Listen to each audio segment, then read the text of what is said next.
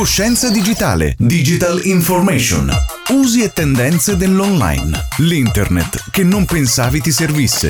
A cura di Alessandro Missana di lasimix.it. Amici e amiche di Radio Tausia, si parla di tecnologia, siti web e molto altro. Sto parlando di coscienza digitale con Ale di Lazy Mix Studio in studio con noi. Benvenuto. Benvenuto Vedi? a te. Ecco, benvenuti a tutti, dai, esatto, a noi, a agli ascoltatori e alle ascoltatrici. Allora, eh, vorrei eh, introdurre l'argomento di oggi con una domanda abbastanza specifica. Ti okay. capita mai che qualche cliente arriva, vuole un eh, sito web vetrina? Ok? Mm-hmm. Quindi non un e-commerce, non cose complicate, quindi un, biglietto da visita online, va bene. Online, ok?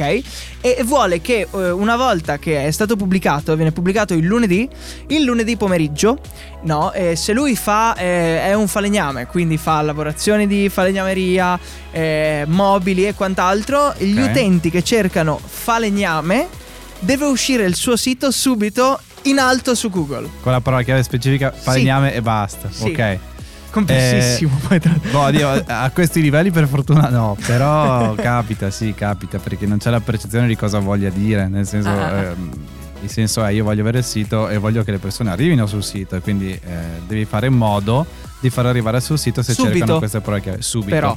Boh, per il giorno stesso no, magari per il giorno dopo. Ah, almeno, beh, dai, ti, quindi... ti, danno 24 ore. Sì, dai, 48, dai. 48.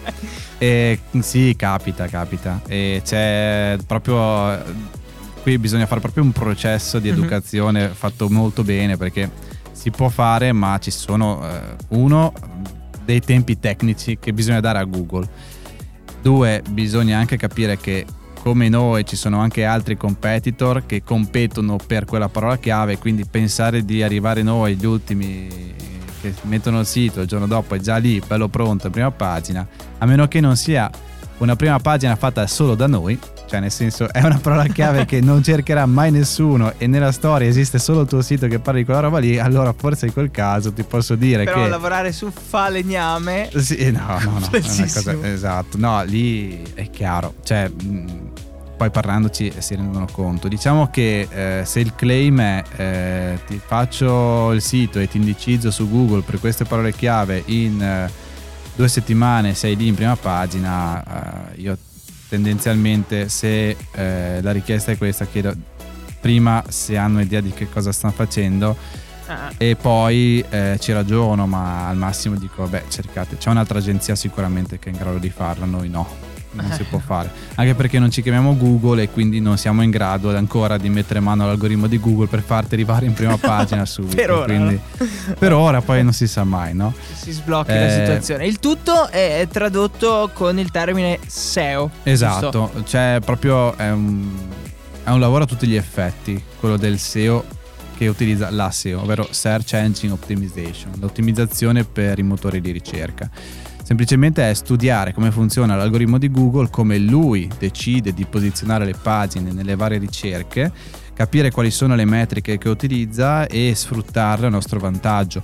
Ma non è magia, cioè semplicemente capire eh, quali sono le cose che hanno senso fare per poter permettere a una pagina, a un sito web, per delle parole chiave a spuntare finalmente lì in prima pagina e poi anche nelle prime posizioni.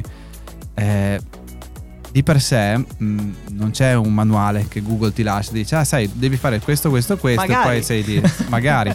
È tutta intuizione data da un sacco di anni di lavoro, da un sacco di persone che si sono messi lì a studiare il comportamento, faccio questa modifica, vedo dove vado a finire, faccio quest'altra modifica. Perché Google non rilascia un...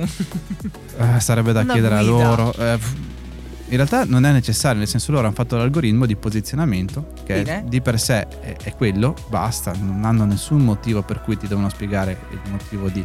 Diciamo che ci sono delle linee guida che escono ma molto intuitive e mm, non vanno nel profondo, non vanno mm. a vedere esattamente tutti i criteri, semplicemente cosa fanno? Se, mh, mm, l'idea è io devo far vedere il miglior contenuto alla persona. Sì. Basta, questo è il principio e da questo in realtà dobbiamo seguire semplicemente questo buon senso, perché è una regola di buon senso.